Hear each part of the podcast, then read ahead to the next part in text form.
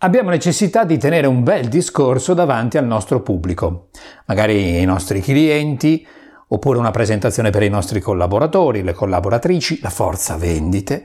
Perché dobbiamo fare tutta sta fatica per elaborare noi i contenuti? Ma abbiamo un sacco di strumenti che ci sgravano di questo peso. Ci sono discorsi pronti li possiamo trovare online, basta digitare su Google discorsi pronti e ne saltano fuori una sfilza, ci sono un sacco di modelli in giro, fantastico, un grande risparmio, ma non solo, oggi abbiamo a disposizione uno strumento strepitoso, ChatGPT, e poi tutti i suoi simili, i suoi cugini, che fanno la stessa identica cosa, cioè elaborano contenuti al posto nostro. Contenuti che da un punto di vista retorico e quindi da un punto di vista della cattura dell'interesse degli interlocutori sono davvero efficaci, sono belli.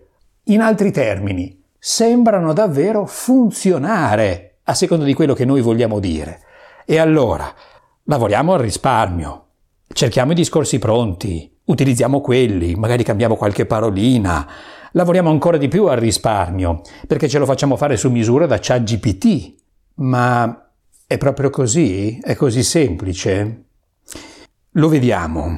Una piccola nota su questi contenuti. È possibile che tu abbia voglia di vedere quello che io sto spiegando.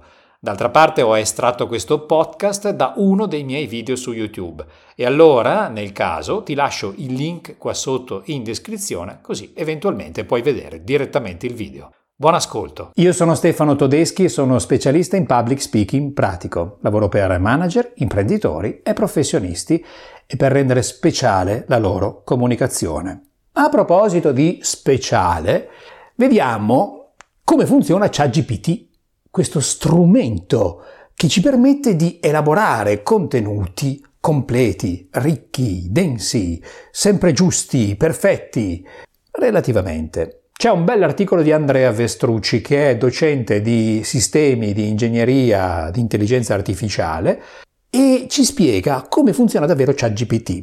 Ora, noi interagiamo con ChatGPT, gli facciamo delle domande, risponde, poi dopo rispondiamo a nostra volta, lui integra le risposte, davvero sembra di dialogare con un amico. Ma in realtà ChatGPT non capisce un accidente di quello che noi gli diciamo. ChatGPT, cioè, non sta davvero comprendendo quello che stiamo dicendo, quello che stiamo chiedendo cioè non ha un'intelligenza di tipo semantica. Cosa vuol dire? Che non considera il reale significato di ciò che sta dicendo, ma agisce in modo più probabilistico. È così dotato di informazioni perché ha una conoscenza talmente vasta che probabilmente nessun umano potrà mai avere, che riesce probabilisticamente a infilare una serie di parole una dopo l'altra in modo tale che possano avere senso. Senso, attenzione. Però non capisce davvero che cosa sta dicendo. Vestrucci spiega che se io dico oggi piove, eh, io so davvero che cosa sto dicendo, cioè sto dicendo che oggi, un momento temporale che è questo, in questo luogo sta piovendo. Questo non significa che stia piovendo su tutto il pianeta. È probabile che stia piovendo su una superficie particolarmente estesa, per esempio mezza Europa, ma io lo sto collocando in un luogo ben preciso e ne sono consapevole di questo. Cioè GPT non ha coscienza di sé. Ecco perché il filosofo Carlo Sini dice intelligenza, ma intelligenza è una parola tecnicamente impropria per ChatGPT, perché non sa di esistere. E voi direte, ma che cosa conta, che cosa serve tutto questo per i nostri contenuti? E cioè per elaborare discorsi, magari per preparare un video o una presentazione? Ma che cosa serve tutto questo? È fondamentale, perché attenzione alla massificazione che stiamo rischiando. Ma noi, ma noi faremo un altro lavoro. Ci arriviamo, ci arriviamo. Chat GBT infila allora una serie di parole perché è probabile che quelle parole, vista la sua conoscenza, è probabile che quelle parole possano stare bene insieme. Il risultato, quindi, è un testo che ha anche, ha anche un suo fascino retorico. Cioè ci sta, retoricamente diciamo, ma guarda, è carino, è scritto bene. Ed è vero questo. Però ChatGPT è un po' uno zuccone da un punto di vista della logica. E cioè non è capace di distinguere le premesse corrette dalle premesse sbagliate. Esempio, tutti gli uomini sono mortali. Socrate è un uomo, Socrate è mortale. Bene, questo è il sillogismo più famoso, cioè il ragionamento logico più famoso in assoluto. Tutti gli uomini sono mortali è la premessa. Ora, noi siamo sicuri del fatto che tutti gli uomini siano mortali. Lo sappiamo, è così, non abbiamo avuto evidenza di uomini non mortali. Ma ChatGPT potrebbe anche arrivare a dire che quasi tutti gli uomini sono mortali. Perché? Perché se noi diciamo, ChatGPT guarda che la, la premessa non è corretta, che cosa finisce per fare? Si scusa e la riformula. Il suo punto di partenza allora non è su premesse corrette. Qualunque tipo di premessa va bene per ChatGPT. Vedete che da un punto di vista logico, se la premessa non è corretta, le conclusioni a cui arriviamo non possono essere corrette. Ecco allora che emerge la stupidità di questo strumento.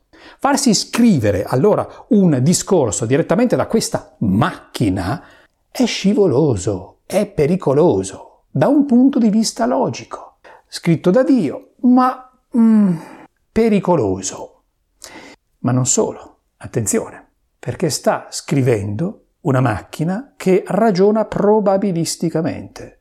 E allora non esprime sue reali opinioni, ma mette insieme una montagna di opinioni di altri, le sintetizza probabilisticamente non capendo un accidente di quello che sta dicendo, perché non è cosciente, e alla fine, alla fine è tutto uguale.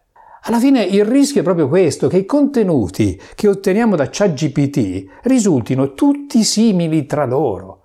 E allora ecco che cadiamo nel rischio che in realtà eh, poi dopo vedono anche, utilizzano anche tanti altri esseri umani, cioè quello di ripetere contenuti che sono banali, che sono prevedibili, anche cose sciocche. Quante volte sentiamo parlare ormai di resilienza? Ma dobbiamo fare attenzione alla resilienza perché la resilienza dell'essere umano, insomma, oppure la bugia del se vuoi ce la fai. Quante volte abbiamo sentito questo messaggio se vuoi ce la fai, ma quando mai? Eppure se lo chiedete a GPT vi restituisce questi concetti con un'alta probabilità, se vuoi ce la fai. Ma stiamo, stiamo scherzando, in una batteria di otto persone in gara, gara di atletica, e uno arriva primo. E gli altri cos'è? Non volevano? Diciamo la verità, che magari forse se non vuoi non ce la fai. Tutto il resto è una bugia, eppure guardate quante volte in discorsi, mm, spesso di sportivi, non vogliatemi per l'amor del cielo, tirate fuori qualcosa di più originale, cari sportivi, ma spesso gli sportivi utilizzano questa frasetta, se vuoi ce la fai, impegnati, vedrai che ci arrivi. Va bene, mettiamo delle condizioni, qui c'è la logica, eh? la logica. Quali sono le condizioni? Qual è la premessa? Dove voglio arrivare? Tra i primi otto? Beh sì, siamo a otto, ci arrivo. Se vuoi ce la fai tra i primi sette, e non è detto, perché ci sono anche gli altri. Stiamo dunque su una logica anche che risponda alla realtà della nostra esperienza. Attenzione, la realtà della nostra esperienza è unica e irripetibile. Se noi non la utilizziamo, non la vediamo quando produciamo contenuti, cade la nostra unicità. E allora perché le persone dovrebbero ascoltare noi e non altre persone, visto che questi contenuti risultano essere tutti uguali fra loro, tutti molto simili. Un altro esempio? Esci dalla tua zona di comfort. Non ditemi che non avete mai sentito questa frase, questo suggerimento, che di per sé logicamente, dal punto di vista logico, sarebbe anche un controsenso. Ma quante volte ce lo siamo sentiti? Basta, non se ne può più. È una banalizzazione. Mm, perché sarebbe illogico? Perché uscire dalla zona di comfort significa uscire da una zona di rinforzo. Ma è opportuno rinforzare noi stessi per crescere, per evolvere. Eh, comfort è una parola inglese, ma in realtà loro non lo sanno, ma noi lo sappiamo perché siamo italiani, viene dal latino. Confortis vuol dire che lì dentro, in quella zona, io mi rafforzo perché uso la forza di me stesso. Tutto sta a vedere come mi rinforzo, quindi come io lavoro ed elaboro dentro la zona di comfort.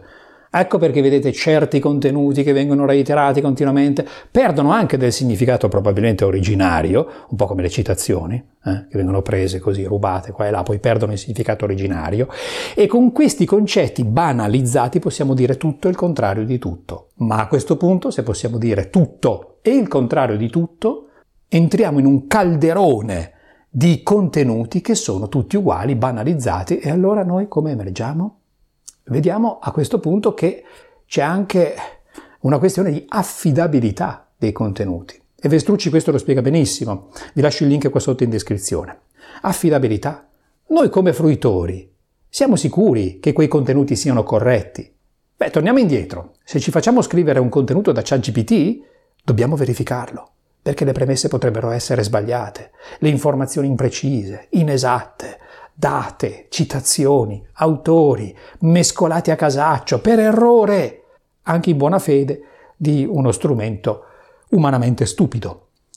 E allora cosa dobbiamo fare? Dobbiamo verificare ogni volta i contenuti, ma attenzione, il rischio è che quando noi fruiamo di un contenuto che sia stato scritto senza senso critico, eh, da parte di un essere umano, da ChatGPT rischiamo di fruire di informazioni che sono sbagliate, quindi sono inaffidabili. Ma come possiamo reiterare questo comportamento e quindi noi stessi andare a diffondere, rischiare, scusate, di diffondere informazioni sbagliate? Non lo possiamo fare. E allora dobbiamo costruirci noi un repertorio di nostri contenuti. Come facciamo? Sapete che io mi riferisco ai contenuti parlati, quindi posso registrare un video, posso preparare dei discorsi, degli interventi, delle presentazioni. È questo a cui mi riferisco. E attenzione, perché questo è il modo inequivocabile, cioè parlare personalmente e metterci la faccia, è il modo inequivocabile per dimostrare che siamo noi in prima persona a diffondere i nostri contenuti. Naturalmente dobbiamo, dobbiamo far sentire che sono davvero nostri i contenuti. Ecco perché vi dico repertorio. Non è necessario elaborare un discorso che duri mezz'ora, un'ora, due ore. No, no, repertorio. Cosa vuol dire? Che come se fossero dei reperti, io elaboro dei mini discorsi su contenuti che hanno a che fare con la mia disciplina, con la mia materia su cui sono esperto, esperta, perché ho studiato, perché ho vissuto, perché ho avuto esperienza reale. Questi mini discorsi su, per esempio, come affrontare una certa problematica, come evitare un certo rischio, come aiutare le persone che io abitualmente aiuto tutti i giorni. Ecco, su tutto questo, ho dato alcuni esempi, su tutto questo vado a costruire dei mini discorsi e li dico ad alta voce, non li scrivo perché? Perché i discorsi devono essere ascoltabili, non leggibili, se no non sarebbero discorsi, sarebbero testi. Quindi non li scrivo, magari mi faccio una scalettina con i punti fondamentali e li dico ad alta voce, li improvviso ad alta voce nell'intimo di uno stanzino tutto mio, sono lì da solo, da sola, faccio lì, mi esercito, mi esercito a sentire la mia voce, mi esercito a elaborare la logica dei miei contenuti, perché se sono logici, allora dopo posso lavorare sulla retorica. La retorica non in senso spregiativo, eh? nel senso della bellezza, quindi della persuasione, quindi della soavità, questo vuol dire persuasione, soavità del contenuto. Perché quando io, quando io racconto, quando io spiego ad alta voce, accadono delle cose fisiologiche. La palpitazione può aumentare può alterare la salivazione, alterare nel senso che è un'altra rispetto a quella di partenza. Posso usare una certa veemenza, ma anche una certa calma. Posso riflettere, posso mettermi le mani fra i capelli, grattarmi la barba. Posso sentire che la sudorazione è accelerata.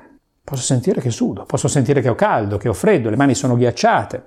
Posso cercare il contatto, come sto facendo io adesso, con me stesso.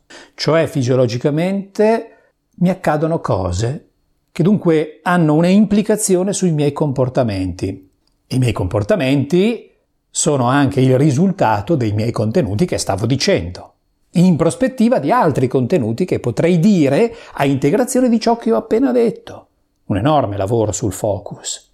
Ma come posso farlo così all'improvviso se non ho costruito prima un mio repertorio di contenuti parlabili e perché siano parlabili e quindi ascoltabili, devo parlare. E così mi costruisco il mio repertorio, contenuti che all'occorrenza, quando per esempio mi arriva una domanda, un'obiezione da qualcuno, posso andare a prelevare e andare a declinare sull'esatto momento eh, in cui, in cui mi serve, in cui mi è stata fatta una domanda, personalizzandolo.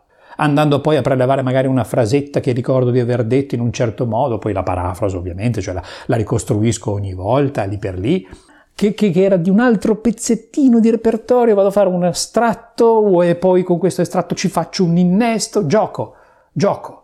E in tutto questo ci metto l'opinione. L'opinione personale fondamentale. Vi faccio un esempio. Io sono contento che ci sia ChatGPT. Attenzione, non sto dicendo che ChatGPT sia il demonio, per l'amor del cielo. No, sto dicendo un'altra cosa. Prima di tutto ChatGPT può essere utile per che cosa? Per fare come dicono ormai gli esperti di intelligenza artificiale, di utilizzo più che altro dell'intelligenza artificiale, i fruitori, che producono tra l'altro una, tanti video su questo contenuto, ecco, ChatGPT può essere uno strumento strepitoso per fare il brainstorming, cioè per raccogliere tante idee. Ma poi, siccome ChatGPT non lo sa fare, devo essere io a porre al vaglio queste idee, verificarle e dire questa sì, questa sì, questa, questa è una sciocchezza, questa mamma mia, eccetera.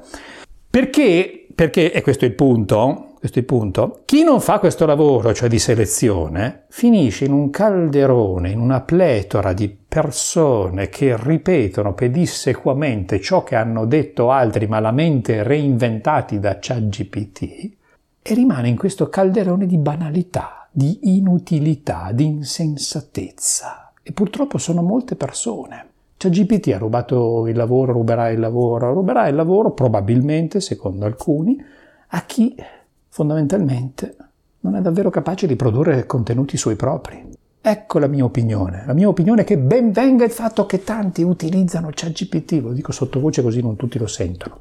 Ben venga questa cosa qua. Così loro lo utilizzano, voi invece no. Voi lo utilizzate solo per il brainstorming, poi dopo portate voi stessi con le vostre opinioni, con le vostre credenze, perché sono le nostre credenze, cioè cosa noi pensiamo sul mondo, sulla vita e sulla nostra attività professionale. È questo che fa la differenza rispetto agli altri, che ripetono sempre le stesse cose. Vi faccio un esempio. Quanti comunicatori parlano in questo modo qua, con questa modalità? C'è una cosa qui, c'è una cosa lì. Ora, questo burattinismo, neanche i pupi fanno più sta cosa, pupi siciliani, questo burattinismo rende tutti uguali. È banale, D'accordo, possiamo partire da lì se proprio non abbiamo idea su che cosa vuol dire gesticolare, quindi gestire se stessi, è gestire proprio le proprie mani in relazione ai propri contenuti. Partiamo da quello, allenamento iniziale, un po' di flessioni, poi basta, abbandoniamolo. Dopodiché c'è la nostra, la nostra natura, la nostra fisiologia, la nostra personalità, le nostre opinioni.